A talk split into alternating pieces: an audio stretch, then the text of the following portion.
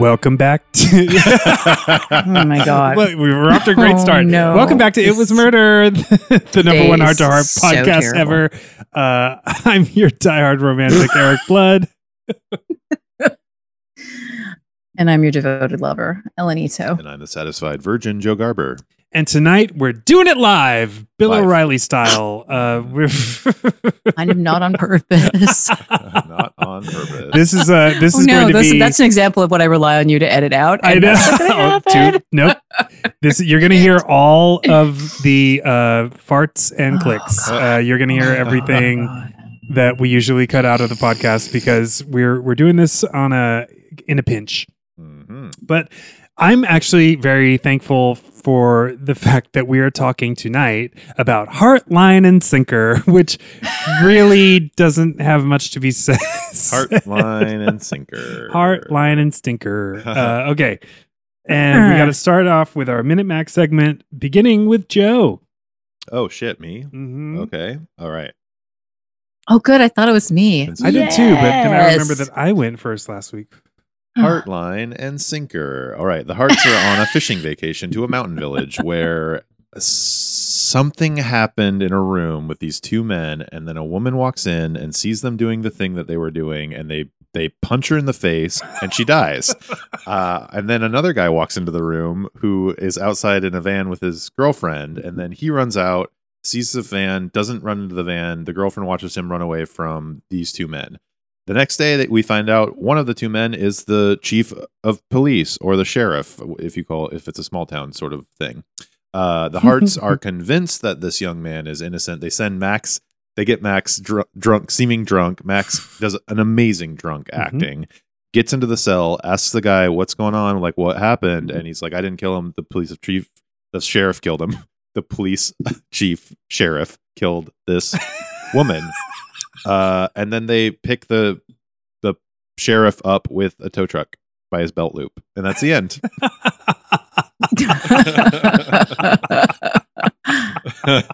That's what I love it.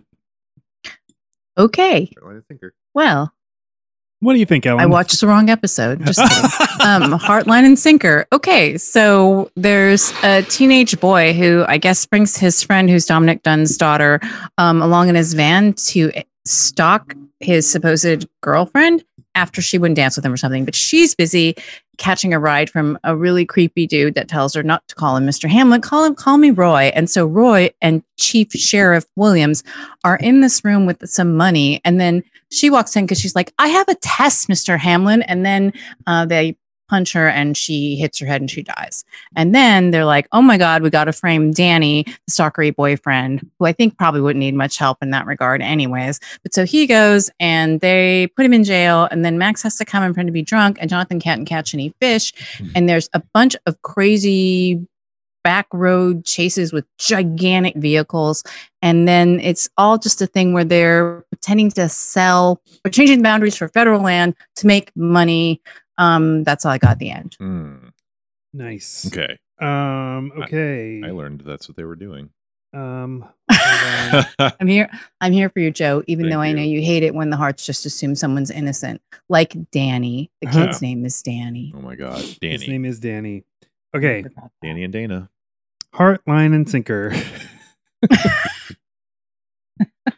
The hearts are going to their cabin without Max, and they're cool with it because the kid takes care of it. The kid is Danny, who is driving with some chick, and then another truck pulls up containing another dude and Dana from Poltergeist. And the girl that goes in that was riding with Danny gets punched in the face / murdered, and then yeah. Danny was... Wait, no. Well, I don't care. Neither did the writers of the show. The sheriff killed her. The sheriff arrests Danny because they are exes, and she was holding a necklace that he gave her in her hand. And then the hearts do some sleuthing. They find out that they're trying to do a big land sale of this unincorporated land, and that's why the murders take place. And then they lift up the sheriff by his belt loop with a tractor. I I have only the vaguest memories of this episode because we watched it very late last night. You were drunk. I was not drunk. I was tipsy. And I was also just so fascinated with Dominique Dunne being in it. So I just kept looking up, like, really? When was she murdered? Okay, so Dominique Dunne, the daughter of Dominique Dunne and Joan Didion, was Dana in Poltergeist, yeah, which is one of my favorite all-time movies. Sarah Lann's older sister. And she was murdered shortly after the movie and this episode of Heart to Heart. This might have been one of her final performances, if not the final. So, such a sad story. Very sad story. It was her ex-boyfriend, right? Yes, it was her ex-boyfriend, and I believe it happened in front of her house. Mm-hmm. Ugh. Yeah. And awful violence. Awful, awful, and he got off. He got like maybe a year of prison time or something, and then went free, even though he murdered her. And then I did some sleuthing to figure out who he is, and it turns out he works somewhere like north of Sacramento, kind of out in the countryside in California. And I looked at the reviews of the place where he works now, and it said all the reviews are like, this place hires murderers, don't go here, he's a murderer, works here. So all these people are trying to make it right a little bit, but Jesus. Oh, and I was mistaken. She's not Joan Didion's daughter. I'm sorry. That's another tragic death of a child story that we won't get into because that child wasn't in this episode. I know this isn't what we're talking about, but if people serve their sentences, I wish people would leave them alone. Oh. Whether it's right or wrong. Yeah, I don't think that's, I mean, that whole thing was egregious. And I think obviously domestic violence, sentencing, prosecution, all of it needs, like, oh my God, it's what a mess. Yes. A terrible story. Mm-hmm.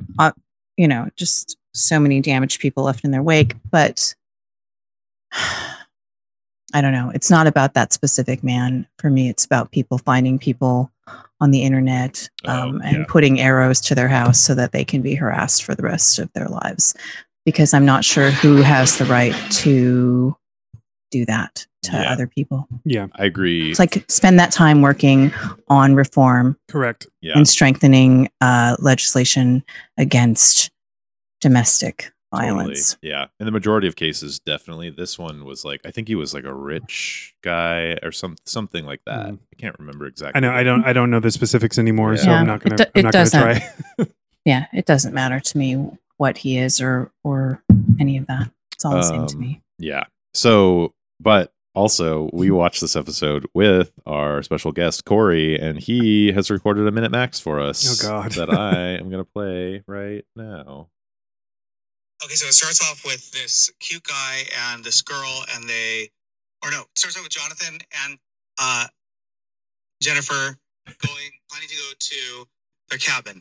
Then it cuts to a scene in the woods near a little woodsy store place, and this girl gets killed in there, and this guy tries to save her. This is a waste of a minute. She can't hear it. Then they frame him. These two older guys.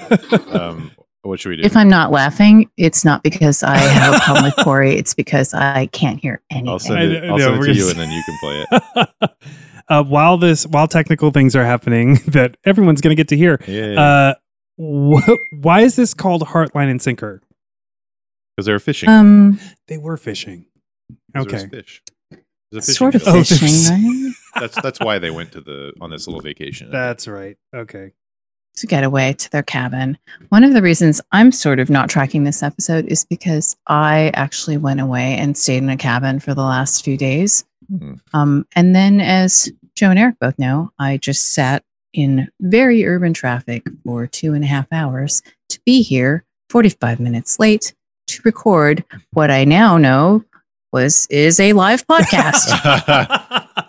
So, did you eat tuna niçoise? Did you make a nice niçoise? I do love tuna niçoise. I prefer it over any kind of fish meunier, because that is really just a fancy way of saying that you lightly floured that fish with salt and pepper and threw a bunch of lemon juice and parsley on it.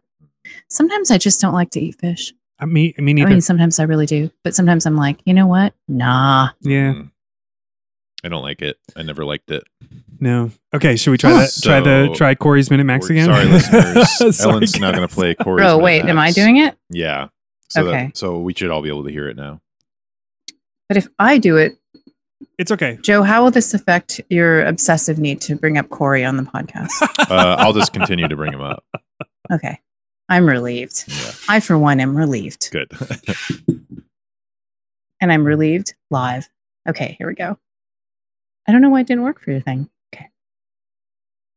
Okay, so it starts off with this cute guy and this girl, and it starts off with Jonathan and Jennifer planning to go to their cabin. Then it cuts to a scene in the woods near a little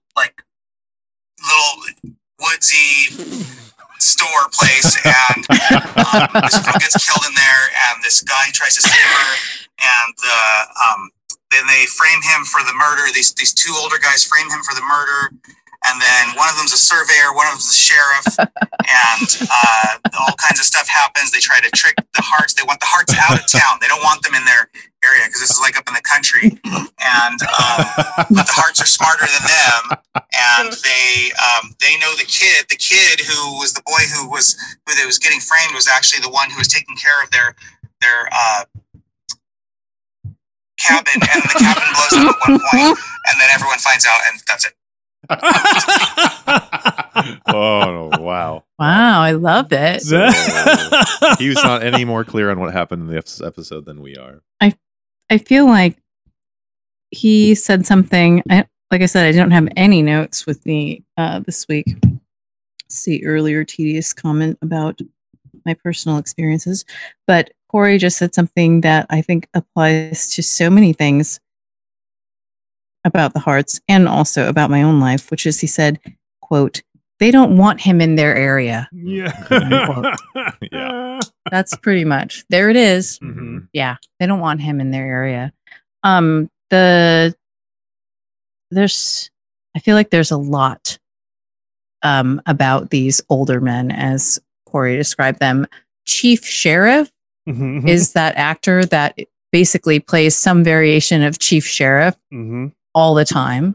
Yep. But Eric, did you have a chance to do any sort of digging about Mr. Roy Hamlin, about Call Me Roy Hamlin? Because that guy's so familiar to me. Lane Smith is his name, and he is mm-hmm. also a very, very well, he's dead, but he was a very active character actor mm-hmm. who was literally in everything. I guess his most famous roles are in My Cousin Vinny, Red Dawn, The Mighty Ducks, and Son-in-Law. Mighty Ducks. Red Dawn. Yes. Yes. Yeah, he was in 111 things. Like we've seen him throughout our lives on television and in movies. He had a really great, super creepy smile. Yeah, he's a good creep. The land. Oh, yeah. He was also in V. But did see V. There we go. It's come full circle. V. Mm-hmm.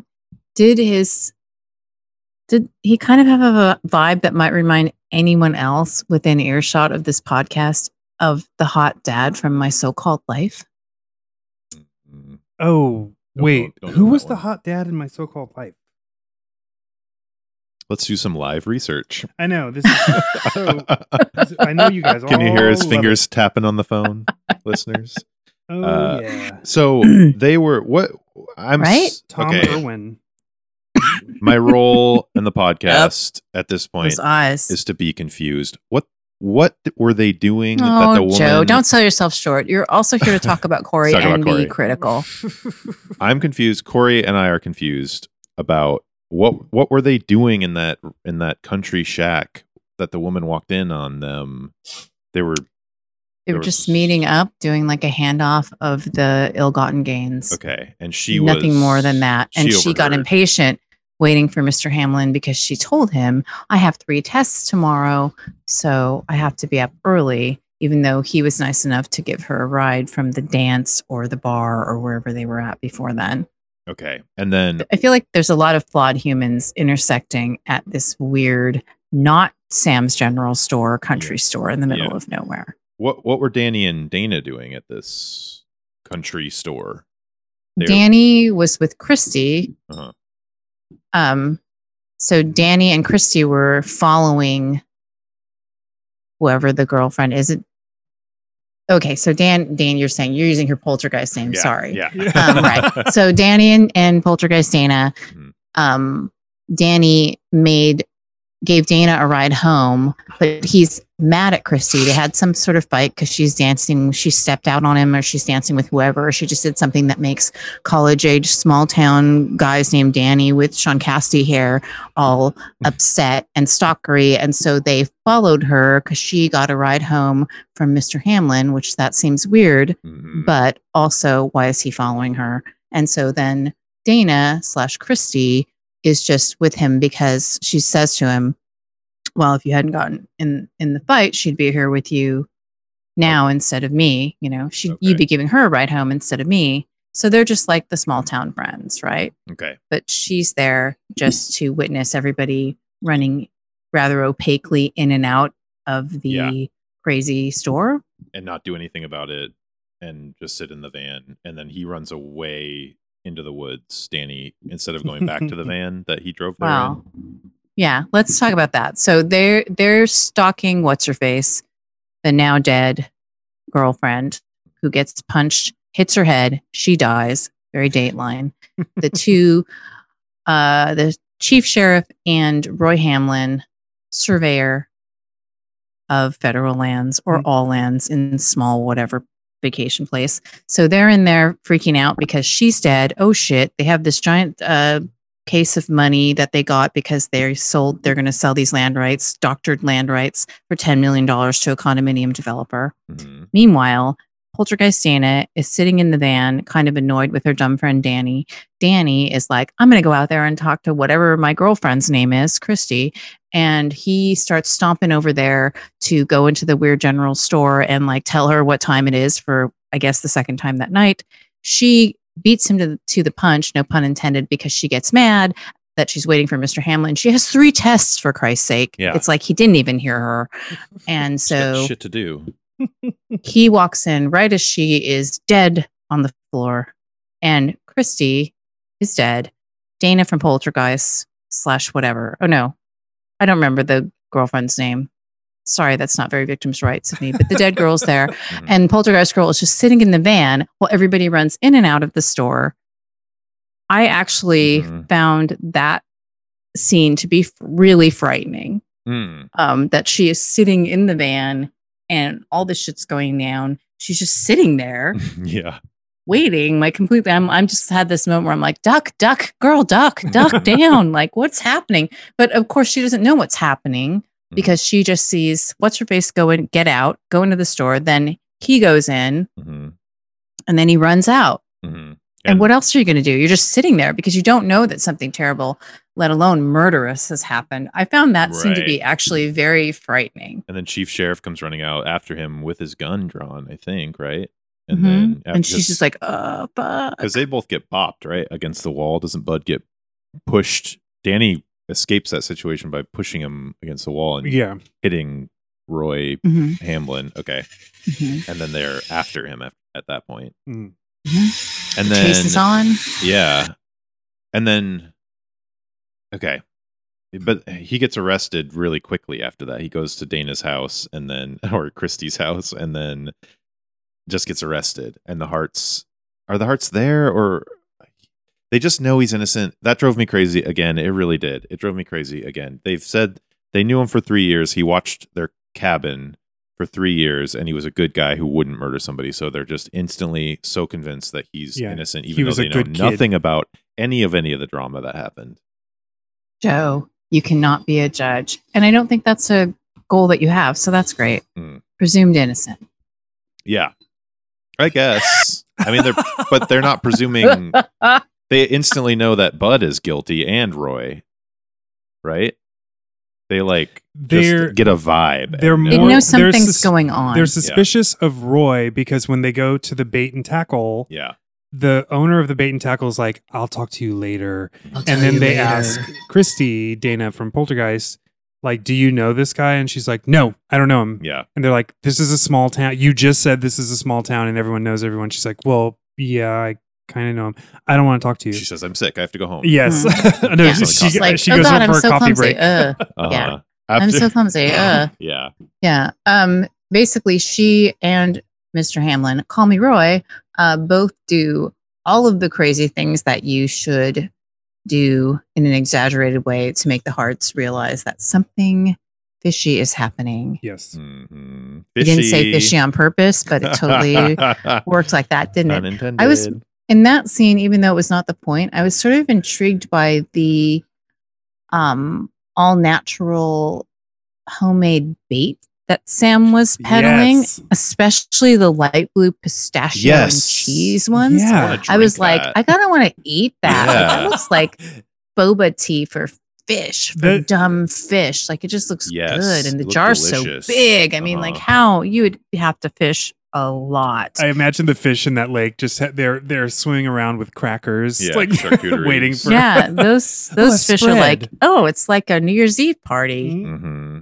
Whenever Sam's making the light blue bait. It's a really appetizing color. Jennifer picks it up, smells it, says pistachio. And that's when I was like, yum. Yeah. I want to drink that yogurt. Right. Whatever that is. So maybe it's Joe bait. Yeah. We were all baited. Right, we're all really maybe missing the point on that scene. Yeah. But I was just tracking the bait really intensely. And then like, oh, well, how come they're not taking the pistachio bait? Uh-huh. We're just taking the preservative-free salmon egg bait. Yeah. Which, for my people, is just something you put on something else that you eat. And they never catch a single fish throughout the whole episode, do they? No, they just buy fish. Yeah, they buy. Because there's kids reeling fish in up at Painted Rock. Oh, yeah. That's Max buys some fish, too. For $10, we got to see and he gets a ride. We got to see four hearts for the first time ever, right? I know. They're Bronco or whatever the equivalent. Yeah. Was it a Bronco back then? It was a Ford. I don't know. I think it's a Bronco. Yeah. But the one that ends up with a two by four jammed into its radiator. I was trying to figure that out the whole time. I was like, what did they run? Did they drive through a fence? They drove through some signs. Yeah. Okay. Because that 2x4 is just like one 2x4 jammed perfectly into their engine block. Very placed. Right. And it does the thing that cars' radiators will actually do, but which always seems fake nonetheless in any show, right? Which is hearts. Tinker. Wait, what do radiators do? They. Yeah. Oh, yeah. Yeah. That's a scary sound. My first instinct is to run away from the car because it's going to explode. I adored the heart decals on the Bronco. That was they have big hearts. It's pretty adorable. Yeah, Bronco was amazing. That whole car chase was sort of like unhinged in a good way. The car chase was pretty good. Like it actually, there seemed to be a little speed in that car chase, which was nice. Mm-hmm. Yeah. But I love that when they're like, oh, the car's all fucked up.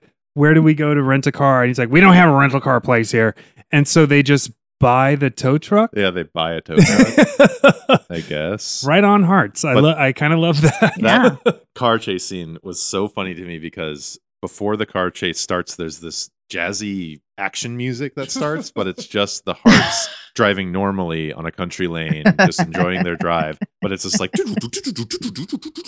music starts way too soon before anything happens.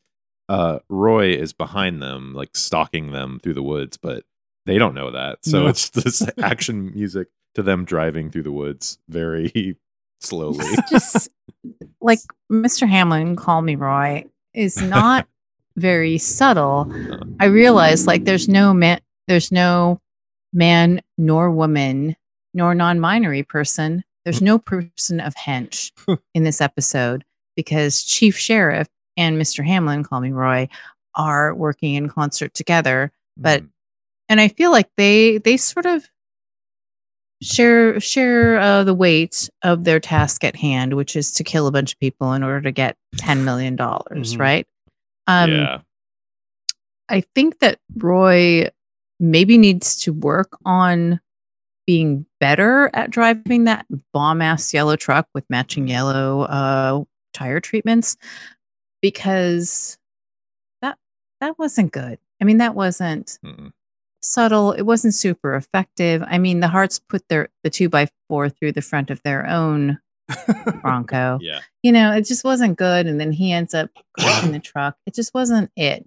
And so then Chief Sheriff has to step in. And that's when I realized that one of those people is way, way, way more sinister than the other, which maybe I could have guessed if I was going to make a lot of stereotypical assumptions about someone in small town law enforcement versus someone who is a federal land surveyor. Yes. Because when he takes Danny, so they take Danny to transfer him or whatever to his arraignment, right? And so Chief Sheriff uses that as an excuse to basically do the thing where you stop in the middle of nowhere, open the door, fire the gun in the air and say, like, run, see how fast you're going to get. Like, it got all the most dangerous game or whatever, where he's on the radio, like, oh, suspect has escaped and has my gun and should be considered armed and dangerous. And it's like, that was way more canny than I was expecting from Chief Sheriff. I'm not going to lie. That is creepy for sure. And it's, I just think, I was thinking, doesn't that reflect poorly on you as a police officer that you let this person get away from you and they got your gun? That doesn't seem like a very, like, you're not going to get employee of the year. Yeah. You don't come off for very great in that situation if that's your plan. I mean, he just wants the police to shoot Danny basically, but you don't come off great. To me, it's like end game is you need that kid to be dead. Yeah. Yeah. It is very sinister, though, that way of doing things. Very dark indeed. Also, just like at this point, you know, I'm always railing against the people and the villains of Heart to Heart for killing too many people and opening up loose ends. In this specific situation, he could have murdered Danny and gotten away with it pretty easily. He's the chief, a sheriff of police.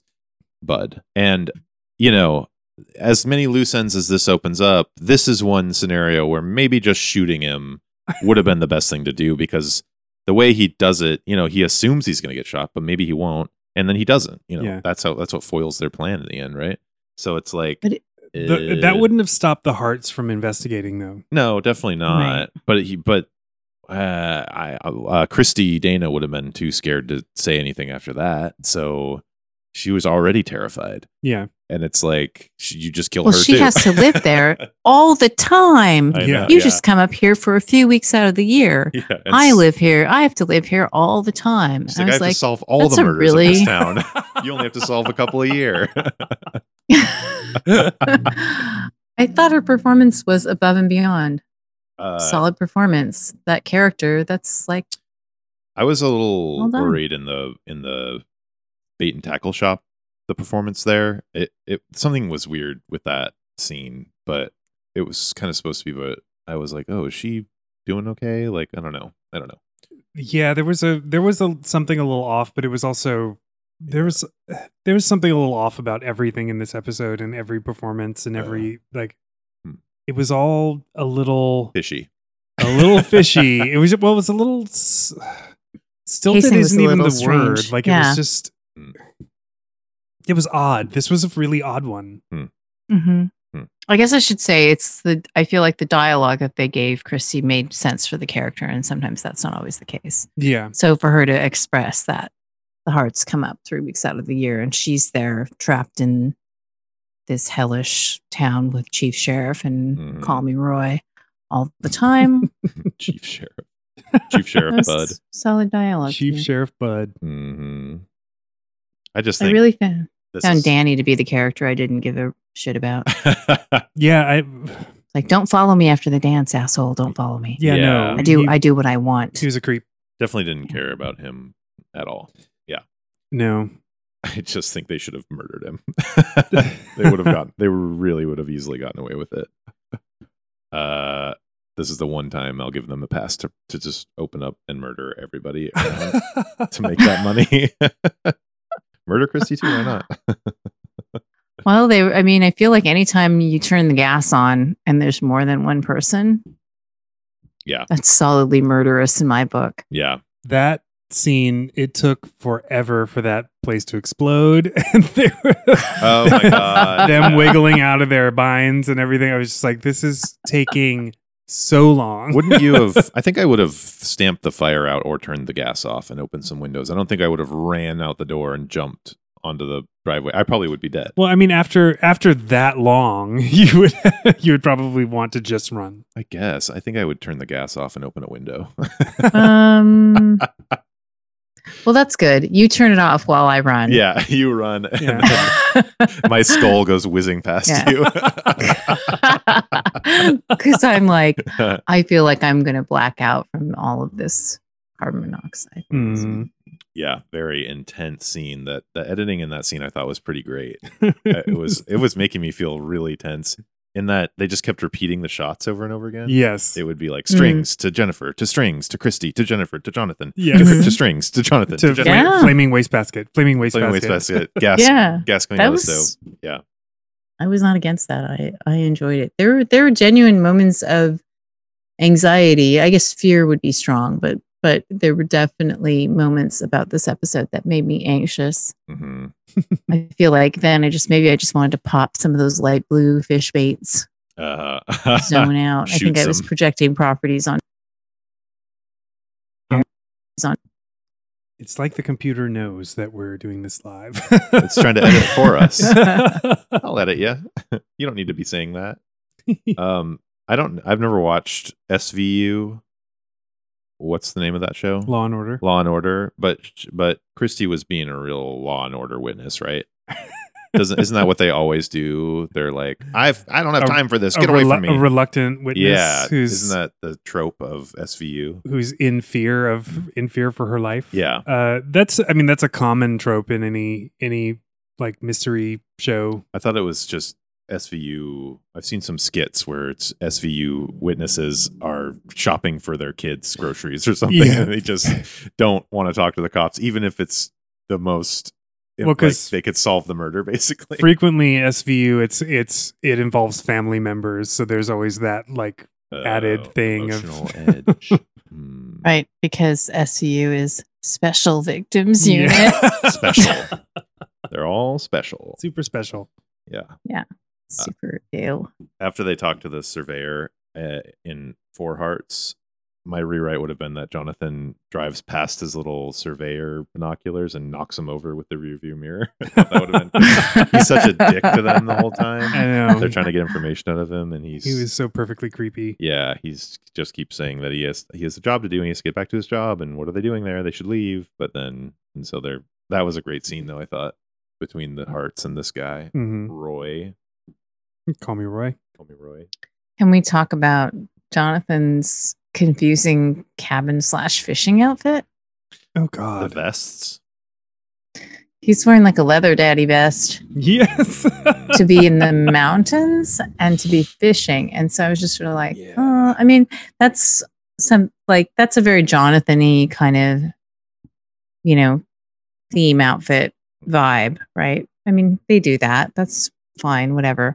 But I just thought that was maybe not projecting a deep understanding of fishing culture. Only, I mean, like there's vests, but that not that vest. It's a deep understanding seemed kind of fashion, like they just pulled out of the like Dude Ranch vibe or whatever. The Dude Ranch leather bar vibe. I don't know. Mm-hmm. Didn't quite work for me. He doesn't really know how to dress for the country. Jennifer really did. Her first outfit when they get out of the car, and the first thing she says is, "I can't believe nobody's like subdivided this land. No one's developed this land." She looks great. She's got a tied up plaid and like, she looked amazing. And he was trying to match, but had a tucked in plaid button up. And it looked business casual. It just doesn't look right. Jennifer was rocking the best jackets in this episode. Like every jacket she wore, I was like, I want that jacket. This is the really shoulder good. Detail on the tan jacket with the olive pants and the red top. The red satin jacket, though, it was like, girl, that was good. She packed 4 jackets. Like, I understand that. She had 4 hearts. It was a huge. Sometimes you just never know. Weather can be unpredictable, and sometimes you just never know what you want to wear. Mm-hmm. Just don't know. Mm-hmm. Like, what jacket is appropriate to wear into Sam's store, Sam's general store, or Danny's arraignment? Danny's arraignment. Now, did the Hart's cabin not have a bed, or did they just pass out on the bearskin rug? They just, that's what you do there. You just eat charcuterie and niçoise and pass out on the bearskin. I hate the bearskin rug. Whenever there's a fireplace, that's where the hearts are. I love that shot. Always in front of the fireplace. The shot is great. It's incredible. It's so good. But the bear head, it's so like gross. The bearskin rug. Yeah, it's really weird and gross, but I love that shot of them. Bearskin rug. I love bears. I love rugs. Mm-hmm. All the bearskin rugs I've ever actually been in contact with. It's not as fun as I would hope. No. I don't like it. No. I would just also trip over it all the time. That giant head in the middle of the room. I've always thought that. Even as a little kid, I was like, someone's going to trip on that. Like, that's dangerous. Yeah, it's huge. Big bear head in the middle of the room. It's just, like, there's a reason that we're not all running around these days in bearskin coats, I hope. And it's because the fur is, the kind of fur that a creature as majestic as a bear needs to have. Mm-hmm. Like, that is just not. It's survival. Like the fur, whole like 70s fur. Porn thing about naked on a bearskin rug. It's like, scratchy. Like, yeah, there's a reason it can be used as a rug and not like. Yeah, it's not like mink rugs are a thing. You don't want to step on that. Mm-hmm. Yeah.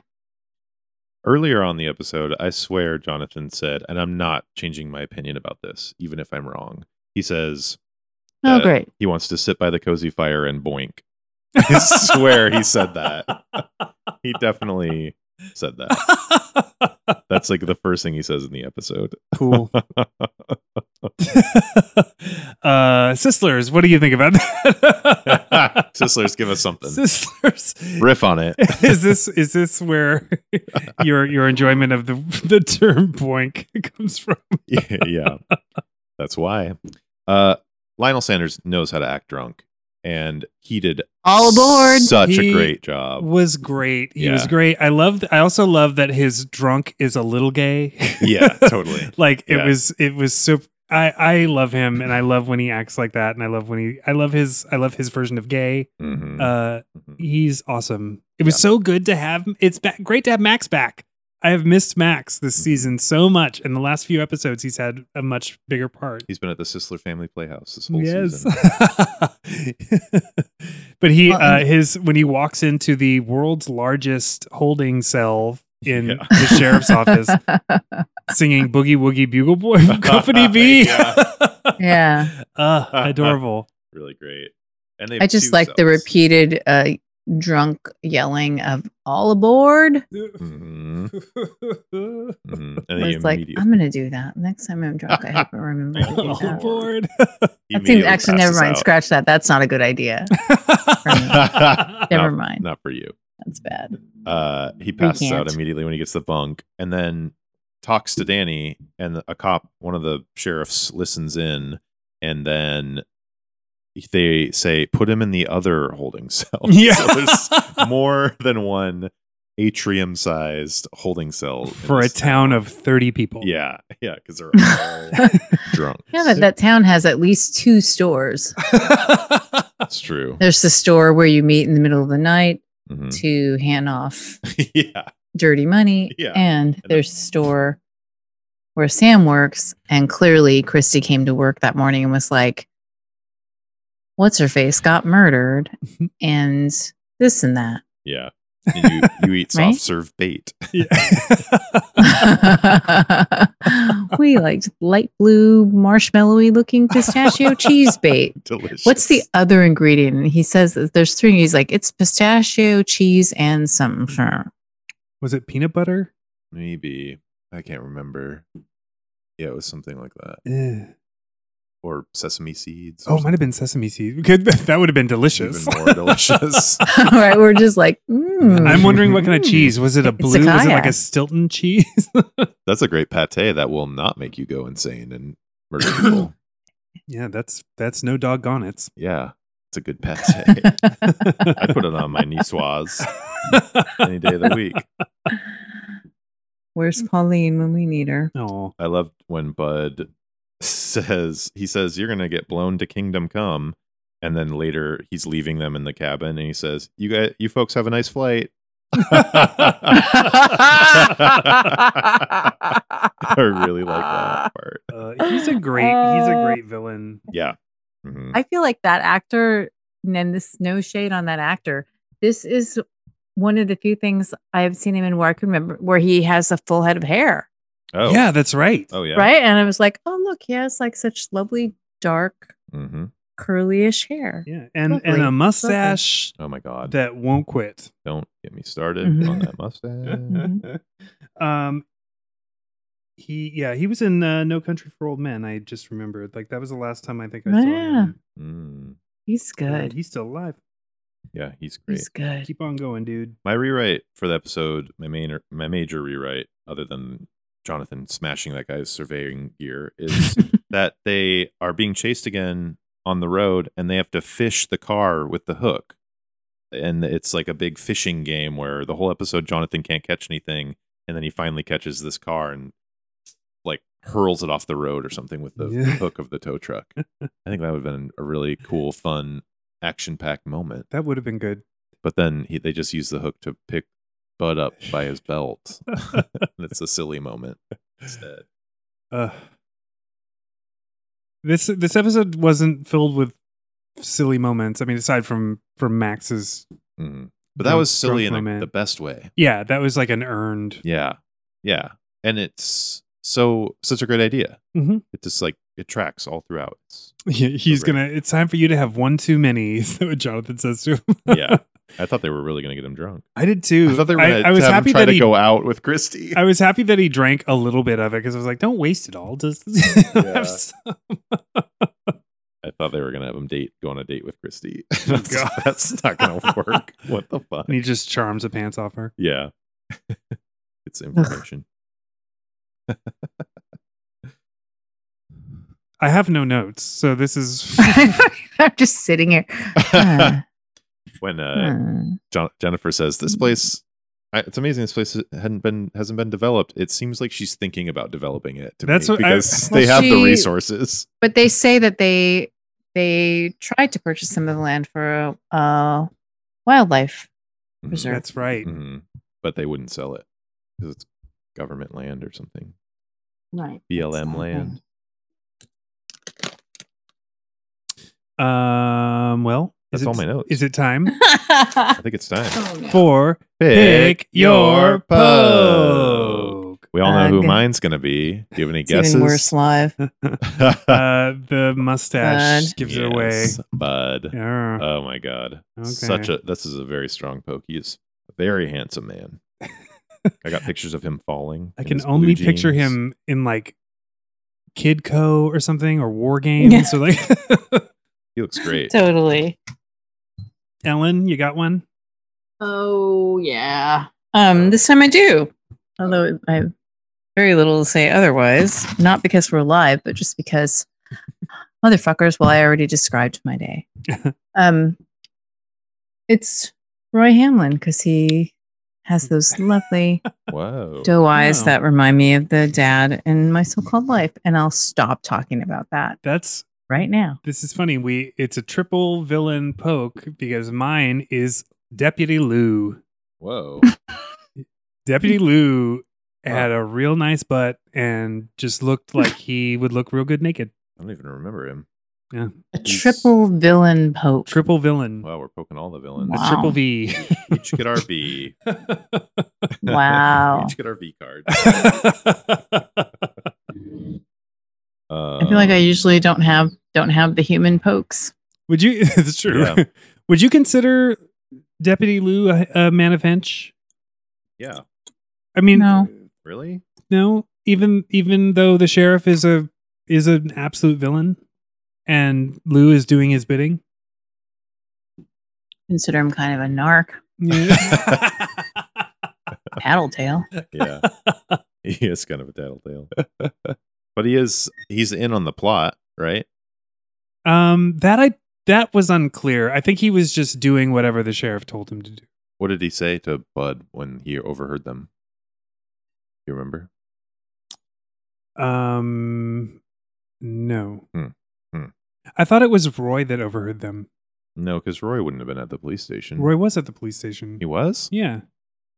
I thought Roy overheard him, and I think that's why the statement was just move him to a different cell and not he knows there's. Oh, I see. You know, let's kill him now. It's funny that they put him in that cell in general. I guess they just thought he was a random drunk at that moment, though. The plan worked. Yeah. Well, do you have any other? Should we muse on cabin stays? You were just at a cabin. Yeah, I was just at a cabin. Did you not make a niçoise? I didn't. We made some other stuff though, but I'd like to eat salad niçoise. Like sometimes I can really, really get into it. And then the pan bagnat, where it's basically salad niçoise on bread. Mm. Even better. Mm. Right? Sorry, Joe. Hard-boiled eggs and tuna. Do you smear that on lettuce for a niçoise? It's an actual salad, right? Smear what on lettuce? The tuna. No, it's just flakes of tuna. Smear it? Yeah. It's a salad, though. It has lettuce and greens. And then you put the tuna on top of that. It doesn't have to. It's like olives and often like pickled green beans and hard-boiled eggs and a vinaigrette. That is super, super delicious. Okay, I've never had one before. We are live. Like that train is live. Shrieky. It also looks like it's carrying toxic chemicals. Bye. Oh. I've been craving a cabin trip. Yeah. Do you guys really get down with cabins? No. I get down with cabins, not rural cabins necessarily. Like I like mod cons, just because I like to cook. Like the only reason I like going to cabins is because I like to be undistracted and able to simply plan menus, because that's my entire jam is planning. I hear menus. You. That is the fun. One of the major fun things about camping, whether it's cabin or not cabin, to me is menu planning. That's super exciting. Same. For me, it's the hot tub. Hot tubs are a plus. We went to one. My friends and I rented a cabin, and all of the photos made it look very, what's the word? Remote, up in the woods. And there was a hot tub, and we went there, and it was part of this, like, cabin community, like a cul-de-sac. Yeah, it was on a cul-de-sac, and we felt a little lied to. Like, if I want to do a cabin, I want a remote one, just in the middle of the woods with nobody else around. You know, that's what's great about a cabin to me. I don't want a cul-de-sac full of cabins. Friends and I stayed at this one cabin in Mount Baker, I think 3 times during snowy season. So they could ski and I could sit in the hot tub in the snow while I prepared massive amounts of food. Mm-hmm. And it was called the Nooksack Nook. And oh my God. Nooksack River. Yeah. Oh God. And it was great. It was like a really simple A-frame with 4 bedrooms and a hot tub. But it was also kind of in a cul-de-sac-y. It wasn't a cul-de-sac. It wasn't a literal cul-de-sac, but it was in a neighborhood, like a row, basically just a suburb. It felt like a suburban neighborhood. Yeah. But it was so heavily treed that it felt very private. Okay, that's cool. Yeah, it was a really great place. And when it snowed, it like we lucked out 2 of those years, and it snowed like heavily when we got there, and then the snow was gone when we left. Whoa. Yeah. So being in a hot tub while the snow is falling, that's one of my favorite things in life. With a niçoise. I like cabin all the time, almost anywhere. But yeah, we cooked We had, I braised a pork shoulder before we went up there and did sort of like a, I'm completely honest, kind of a Tex-Mexy vibe on the pork. And so we ended up having that on, I'm into, instead of using tortilla chips, I'm into tostadas now because they just, you can put more shit on them. Like a they directly to your mouth. Is that what that is? No. Oh. Tostadas just the flat, like the flat. Yeah. Okay. I like those too. So we did that with all the bells and whistles. And then Keith made these butter burgers that were really intense. What? And I made bacon jam to go on the butter burgers. Butter? And, oh, and wedge salads. Hmm. Please explain butter burger to me. Was there butter in the patty, like a cordon bleu style? Butter in, cooked in butter, butter basted. Jesus. Fuck. It's a lot of butter. That sounds amazing. A lot of butter. And it would kill me. I'll send you pictures. Yeah, it was, you know, it's not artery friendly. No. Not an artery friendly choice. Then we went to the Tokeland Hotel because you want to keep the heart-stopping theme rolling, and they do a sawmill biscuit on their brunch menu, and that was amazing. When I stayed at the Tokeland Hotel, there was no staff, so I was not able to partake of their food, but we did have a personal chef. Ooh la la. Ooh la la. Did you see the ghosts? No, I was looking though. I was hoping to get ghosted, but I did not. I love that place, except for how, because it is an older place, you don't get your own bathroom, so I can't stay there until that happens. Yeah, but I go there. That was a usually problem. After surfing, when I really need a drink and to be regarded with deep suspicion by all the old ladies that eat there all the time. Mm-hmm. Did you go surfing on this trip? I didn't, because I am healing my meniscus. Oh. So we just went into the ocean in other ways. And we went all the way down to Cape Disappointment, which was super fun, as always. I think we should all try to make that fish bait and then eat it. I'm totally into it. Like I'll make like a pate. We should make some.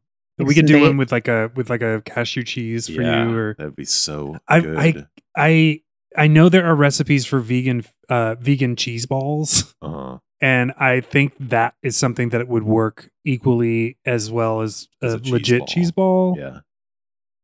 That would be so good. It can be done. Yeah. I think it can be done. All right. We should shoot for that for next week. Should we all be eating Sam's bait? Sam's bait balls. Yeah. Sam's bait balls. Sam's bait balls. I'm down. I don't know that I want it to be light blue, although that's one of those colors where I'm like, do I want to eat that? Or am I just cool looking at it? I want to eat it. Okay, yeah. So it should be light blue. Okay, I don't know why that color is so appetizing to me. I'm sort of like, what is the third ingredient? Something that I don't want to eat. I guess not, because I was immediately like, yum yum. I think it had to have been a Stilton then, like if it's light blue. It's like, that's a very moldy Stilton. It's like I thought it was just dyed. Like, you know how baits look kind of fanciful, like they're bright pink or bright orange. Unless was lavender one of the ingredients in it, like. Maybe. Mealworms. Which that I'm out if there's lavender in it. We should add truffle. Oh, fuck yes. Ooh. Mm. Yum. Okay. Okay. Well, right. Yeah, at the end. All right. Bye, everybody. I'm glad you guys enjoyed that. Time for ratings. 0 to 5 hearts, beginning with Joe. Is it? I want to give it a 5. Really? Yes. I really liked this episode. I thought the production quality of these past couple episodes has seemed to take a huge step up. Mm-hmm. This one clipped along. I like the story. I like the small town. I think I'm going to do 4.5 though, because I really would have loved to see the town that they were in a little bit more, and the hearts knowing that guy was innocent and just having the sixth sense about his innocence. But I really did like this episode a lot. I love Max showing up and pretending to be drunk. I like the weird small town murder plot thing, and I love the villain. mostly because I just want to boink him.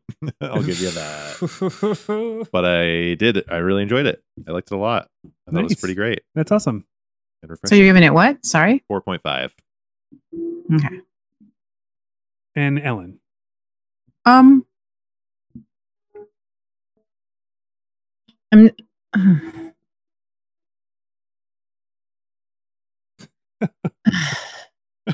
Live. Live reactions.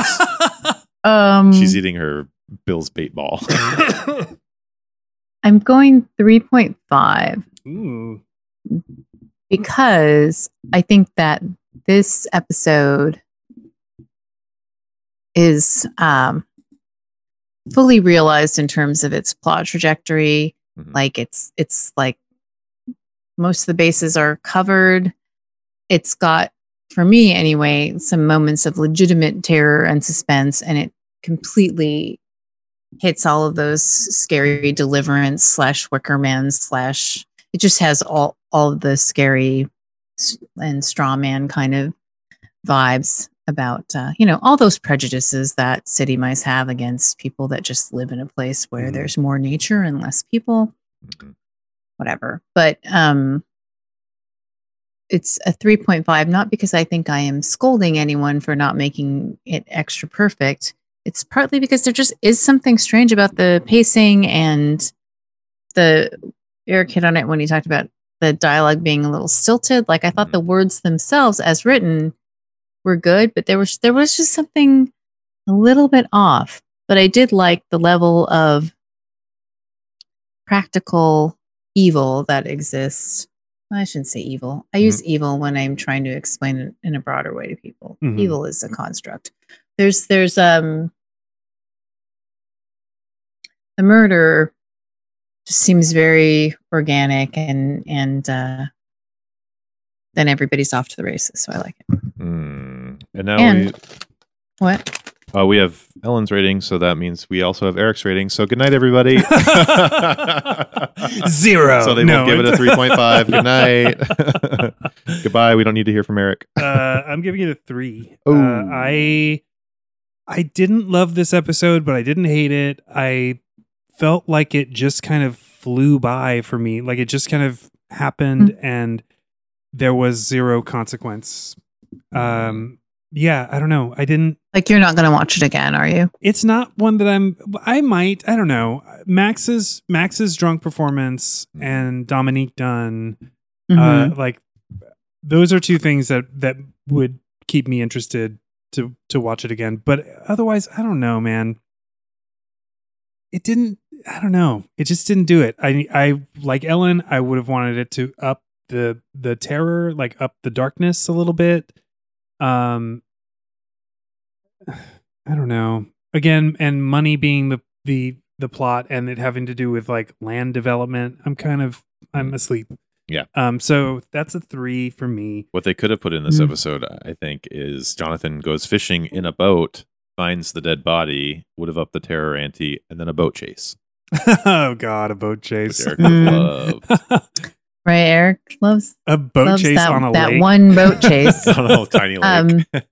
Yeah, I feel like if they went a little more like Town That Fears Sundown, or like a little harder on the...